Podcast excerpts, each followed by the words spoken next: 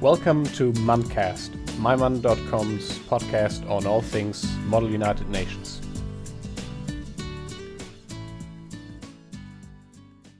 Welcome, fellow delegates, fellow organizers, fellow munners, to MUNcast episode 2. We've been a bit quiet with MUNcasts over the last three weeks since we, le- we released episode 1. Um, that's be- because we've actually been recording a lot of episodes. We've recorded, I think, 10 episodes now. We'll be re- releasing them over the course of the next few weeks in a, in a regular fashion.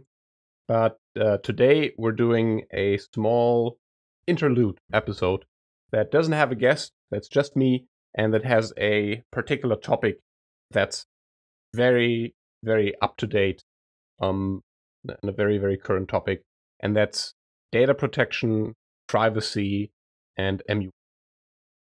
Why are we talking about that topic? Why is it a very current topic? Well, last Friday was May 25th, and the GDPR came into effect, became enforceable in the European Union. What's the GDPR? The GDPR is the General Data Protection Regulation. It's a very big law that's been in the making for a very long time, and it's been heralded at least by the lawmakers, as a revolution in privacy, um, data protection in the European Union.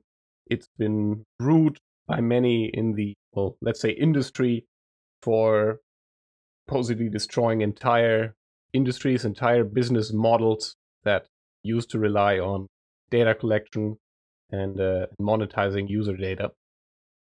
What's to come of that is not yet known. We'll have to see. A lot of the things that are in the GDPR aren't clear yet. The courts will have to decide and give some some more meaning and give some more interpretation to what it all means. But one thing is for certain, the GDPR has stirred up a lot of interest, a lot of worries um, everywhere, basically. Sure that if you're from the EU, or even if you're not from the EU, in the last two to three weeks, you've been receiving probably an email a day that says we've updated our privacy policy. It's now uh, compliant with the GDPR. Please resubscribe. Please unsubscribe.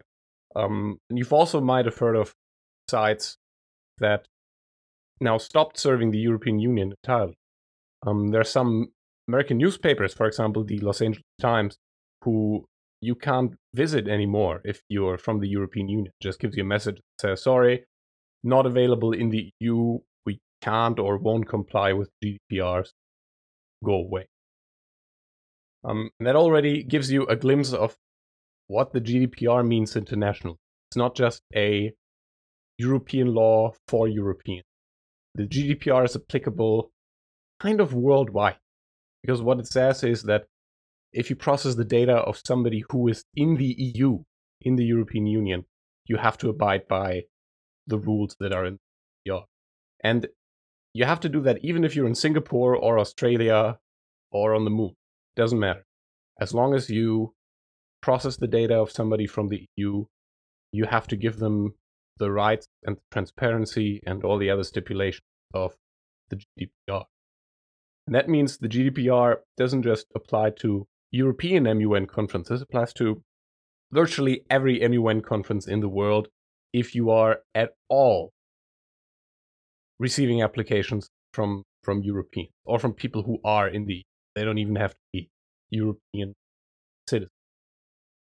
Now, of course, the GDPR applies to MUN conference because they process data. Processing data just means that you do something to personal data. It can be saving, that can be exporting, that can be correlating with other data. And personal data is a very, very, very large, very wide thing. Um, somebody's IP address is considered personal data under the. So even if somebody visits your website from the EU and you record their IP address, for example, with Google Analytics, you're already under the auspices of PR. And of course, if you receive applications for your MUN conference, be that through MyMun, be that through Google Docs, be that through your own registration system, you are very, very much processing data and you're processing very sensitive, sensitive because you usually don't just take people's names and their address, maybe their credit card information. You also ask about their uh, their dietary preference, their allergies, um, their age. You receive information about um, their payments, their travel plans, and so forth. Those are all very very sensitive sets of data. So, in my opinion, Model UN is is an industry or is is a group of uh, people that really should pay attention to to privacy and to data protection. Should have been doing that before the GDPR. It shouldn't really shouldn't take, you know, the the possible millions of euros of fines that you can find yourself subjected to under the GDPR. Uh, should be a matter of, and should have been a matter of transparency and fairness to your users. So, as I've said, the GDPR is relevant for basically every MUN conference in the world, no matter how they accept applications. Even if you have a website, you should at least take a second glance at the GDPR. Now, with that in mind, is MUN, are MUN conferences, are MUN um, societies, websites, are they GDPR compliant? Or do they even care about your privacy and your um, and your data protection. We've done a little bit of research and we've asked around a tiny little bit, and the fortunate conclusion is that no, uh, virtually no MUN conference, virtually no MUN company, society has a proper privacy policy, has proper security measures in place, and by no no stretch of the imagination are they GDPR compliant. We sent out a questionnaire last week, uh, before a week before the GDPR came uh, became enforceable, to large MUN organizations um, around the world, to NMUN, to Simon, Harvard National MUN. We sent them a very very short questionnaire, yes or no questions. Are you GDPR compliant? Do you plan to be? What do you do to protect your um, applicants, your delegates' data? Um, none of them replied uh, at all. We haven't received a, a, single reply. Not even a don't bother us, we won't tell you. Just silent. That already tells you quite a lot um, about how MUNs worldwide think about privacy and data. Um, but maybe they were just too busy writing their privacy policy at the time, we thought. So we checked again a couple of days after the GDPR came enforceable last Friday but unfortunately, the landscape is still pretty bad. I mean, if you just go to some of the largest MUN websites um, and check if they, if they even have a privacy policy, uh, you'll be very disappointed. Best Delegate doesn't even have a privacy policy. MUN Planet doesn't even have a privacy policy. Uh, THIMUN, the Hague International MUN, doesn't have a privacy policy. Harvard National MUN doesn't have a privacy policy. Those are some of the most prestigious, largest MUN communities, MUN conferences, and they haven't even taken that first step to informing you about their private practice. And if they haven't done that, chances are that they really don't have a private policy in place. Otherwise, they would have told you. There are a few conferences that have been very proactive, on the other hand, about the GDPR and announcing that they have new privacy policies. Um, ironically, that's conferences in the UK. Most the UK, as you sure know, is about to leave the EU, but their conferences have been the most eager to be compliant with EU law. So OxIMUN and LIMUN, those are the ones that I've seen personally. They've already put out um, GDPR, well, what they say are GDPR compliant privacy notices I personally don't think they fulfill the requirements of GDPR privacy policy at all. They're very short, inaccurate, um, need some work. But you know, at least they tried, and at least they've acknowledged that it's an action item that they need to take care of, and they're working. But that's unfortunately not true for most, if not all, MUN companies. Now, is that particularly bad or embarrassing? Uh, Yes, but then again, most other websites and most other institutions haven't really taken care of this either. It's not just limited to MUN. I read an article yesterday, um, made me made me laugh out loud. Um, namely the uh, the EU Parliament's website and the EU and uh, the EU Commission's website aren't GDPR compliant themselves yet either. They use cookies and they use um, IP tracking without informing the user, and that's already a breach of GDPR. So, not even the institutions that made this law and that enacted it and that are supposed to, you know, watch over it being enforced play by their own. So that that tells you that also tells you a lot about what the the GDPR does. The yeah, EU Commissioner for Data Protection famously said in an interview a couple of weeks ago that she herself personally could uh, take care of making a business or making a website GDPR compliant. Um, that clearly was a simplification, because if that were true, she at least could have taken care of Parliament website.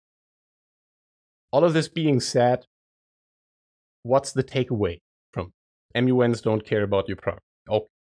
They should, though. I think we all agree. But what does that mean practically for for you? Well, something the GDPR has done, and we've seen this at MyMun a lot, it is the following.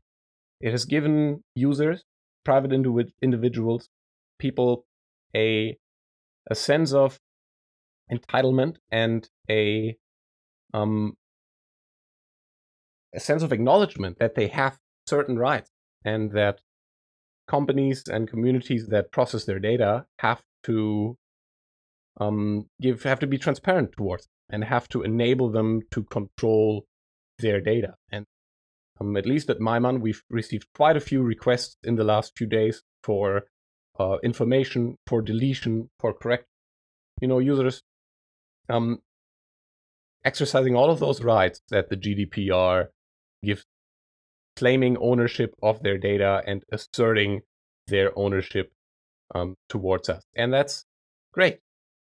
I think that's amazing because the GDPR does a service them, and at the end of the day, about you asserting your rights as an individual and as as a citizen. Now, that's the takeaway, in my opinion, and that's what you should assert to conferences that you are going to apply for or that you have applied for. Um, ask them where is your privacy policy. Ask them is your database secure? Where do you host it? Who's who has access to the data? How often is it backed up? Do you delete it regularly? Who's your data protection officer?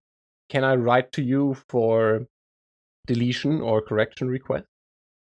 Um, and you should be very, very vigilant about this. And you should make this a, well, in the sense of competitiveness, you should make it a, a qualifier for MUNs. Say, and actually tell the MUNs, I'm thinking about not applying to your conference because I don't trust you with my data. You don't have a privacy policy.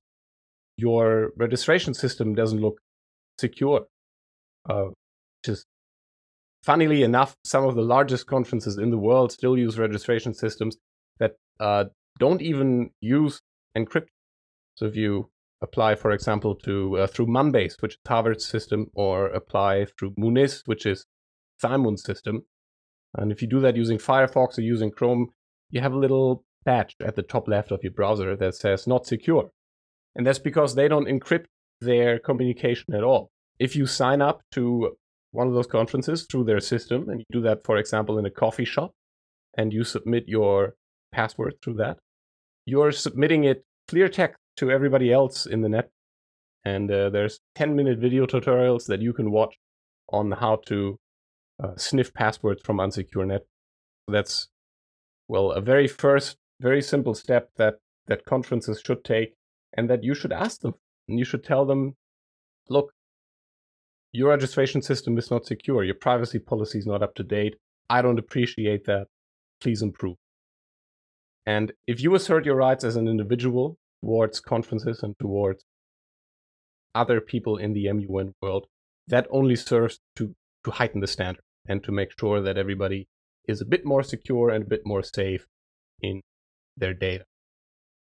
Now, I've been um, tossing out a lot of, um, well, not accusations. I've been tossing a lot of um, of blame around, and I've done a lot of finger pointing just now at conferences, at websites that are connected to MUN and aren't GDPR compliant and don't try to. Now, you might ask, is MyMun GDPR? Uh, we think we are. We've done, we've really done our best to be GDPR compliant. Over the past couple of months, we've really sat down with everybody in the team, from from uh, marketing to uh, programming to uh, to the CEOs, and really thought about who do we share data with? Is all of this really secure? Should we continue doing this? What else can we do? What else can we offer? And how do we write it all down? How do we explain it our users? And if you go to mymun.com slash privacy, um, you'll find that we've adopted a very comprehensive, very um, exhaustive privacy policy that we think PR compliant. Um, it tells you everything you need to know about what data we get from you, why we get it, when we get it, what we do with it. Um, we even give you a complete list of all the companies that we share your data with. And well, of course, we don't share it with everybody all the time, but for example, let's say if you make a payment on MyMun, um, we share some of your personal data, such as your name and credit card information, with a company called Stripe. And maybe you weren't aware of that before, um, but now you are. Now you can go to the privacy policy of MyMun and see exactly what's happening with your data. And more than that, our privacy policy also tells you how you can exercise your rights as a data subject. You have, and I mentioned this in the first part, a lot of rights about your data and towards your data security. Now, you have the right to access. So you can ask us, what's the personal data you have about? Give me access to it. Tell me. You have the right to rectification. So if we misspelled something or something's wrong, we have to fix it. Um, you have the right to erasure. So if you want to delete your account and all the personal data we've ever had about you, shoot us an email. We'll do that. We'll do that. No questions asked. You have the right to restrict processing. So, for example, you could tell us, yeah, I want to keep my account and I want to keep applying to MUN conferences, but I don't want you to give my data Stripe. Well, that means you can't do payments on MyMun anymore, which isn't very practical, but you could do that. You also have the right to object to processing, which is very similar to that. You have the right to data portability, and that means you can ask us, please give me a machine readable, for example, JSON or XML output of my data. I want to input it somewhere else. I want to start my own MUN website and put it in there. That's also your right. And lastly, you have the right to complain to a supervisory authority. Be our guest, though we would really appreciate if you find fault with our privacy policy or our private practice. You let us know first. Uh, because what happens when you go to a supervisory authority is that, well, first of all, they're very busy right now and they have very, very, very big fish to fry, and MUN conferences or MyMun probably isn't among them. So you're not going to get your rights that soon. And even once they do get a right, uh, do get around to processing your request, they're probably just going to tell you, uh, they're probably just going to tell us to do what you asked them to tell us to do. So you might as well just direct. Contrary to popular opinion or contrary to what you might have read on some more, you know, yellow press outlets, the supervisory authorities don't slap fines or won't slap fines on um, data processors right away as soon as they forget a comma in their privacy. They have to be reasonable reasonable about it. They're bound by law to be reasonable, um, and so that means they're probably first going to send you a notice. Stop doing this. Don't stop doing it. Then we'll. So if your goal, we've talked about this in the beginning. If your goal in um, exerting your right as a data subject is to just get slap a fine on somebody, that's probably not going to work the way you imagine. And that's fine because data protection authorities are not your personal uh, enforcement agency. They're there to make sure that, by and large, people adhere to the law. That's just some words about your right to complain to supervisor, supervisory authority. If you plan to do that, please complain to us first because we're really committed to um, rectifying our mistakes. That's why I've said in the beginning or a couple of minutes ago, we think we're GDPR compliant. We don't know. Um, and we can't know for certain until, you know, supervisory authority gives us seal of approval or after court and the judge says we are. That's one of the problems with the flavor of the rule of law we have that unless take a suit all the way to the um, court of the you're not going to get a lot of security and a, lot of fidelity what is actually perfectly legal. But anyway lastly there's one more right you have and that's the right to withdraw consent.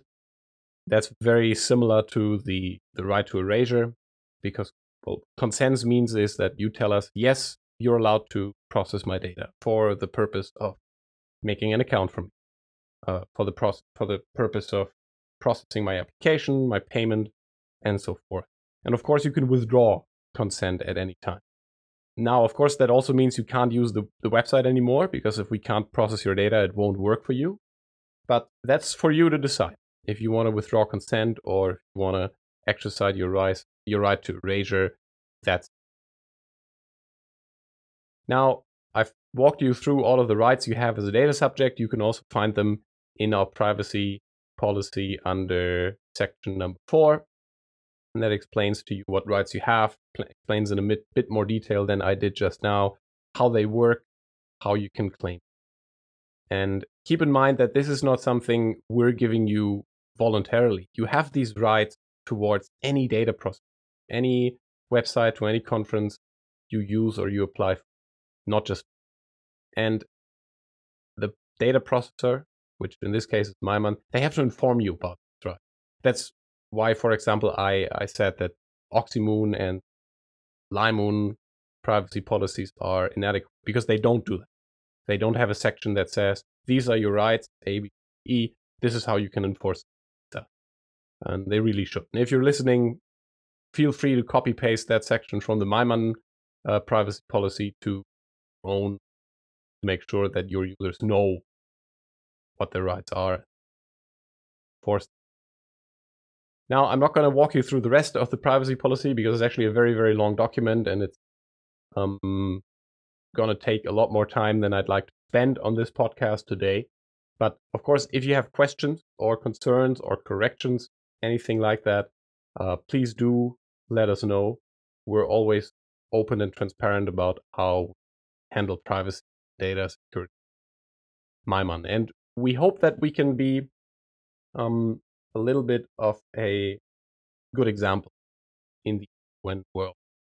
MyMun is, well, maybe one of the most, I'd say, trusted data processors in the MUN world. We regularly process personal information application payments, visa applications of tens of thousands of and so far we haven't had any data breaches we haven't had any um, major complaints or investigation uh, thrust upon us and we want to keep it that way and we want to continue to set a very high standard and if you can help us do that by giving us feedback or by exercising your rights that's very, very much appreciated. Now, at the end of the podcast, just a quick disclaimer everything I've just explained is, well, first of all, my personal opinion, but of course, I also represent MyMun because I'm in charge of it. Um, just legalese speaking, um, the privacy policy that's on the website always has the last word. So if in this podcast I said something that contradicts what's in the privacy policy, the privacy policy takes precedence we keep updating them and we keep correcting them. So if something that I've said here today becomes untrue in the future, always refer to the privacy policy. Now, this is the end of this episode. It's, uh, as I said, quite a short one, a little bit of an interlude. And uh, it was supposed to give you an, first of all, an idea that there is a new law and that there is a new sense of rightful entitlement among people all over the world, but especially in the EU, about their rights as data subjects. and that's fantastic, and that should find its way into MUN. Sadly, it hasn't yet, but uh, whether or not it does is up to you. It's up to you as a delegate when you ask for those rights to be fulfilled to you. And it's, asked, and it's up to you as an organizer. If you run your own conference, if you run your own MUN website, um, take some time to really consider your privacy um, behavior and to write a privacy policy. You don't have to write it all yourself. Hire someone to do that. There's lots of free templates on the internet that you can use. And don't be afraid that, you know, you need a 10 year law education to even understand. Privacy policies now have to be written. There's actually a, a requirement in the GDPR that they have to be in plain and easy and simple to understand language. And you can keep it that. You don't have to write it in legally, write it plain English or whichever other uh, language. That concludes our episode on the GDPR, on privacy, on data protection in MUN. There's a lot of work to do yet, and uh, we'll keep you updated on the development. Now, next week, we're going to release episode three of the Muncast podcast, and my guest is going to be Jonathan Sasson. Jonathan is the president of Canadian Model United Nations, which is an umbrella organization from Guest Canada that now has over 60 conferences under their belt. And I'll be talking to him about what it means to build a national community of MUN conferences, what's special about MUN in Canada, and his own projects and his own involvement um, Monk Montreal. So make sure to tune in for that. And until then, take care.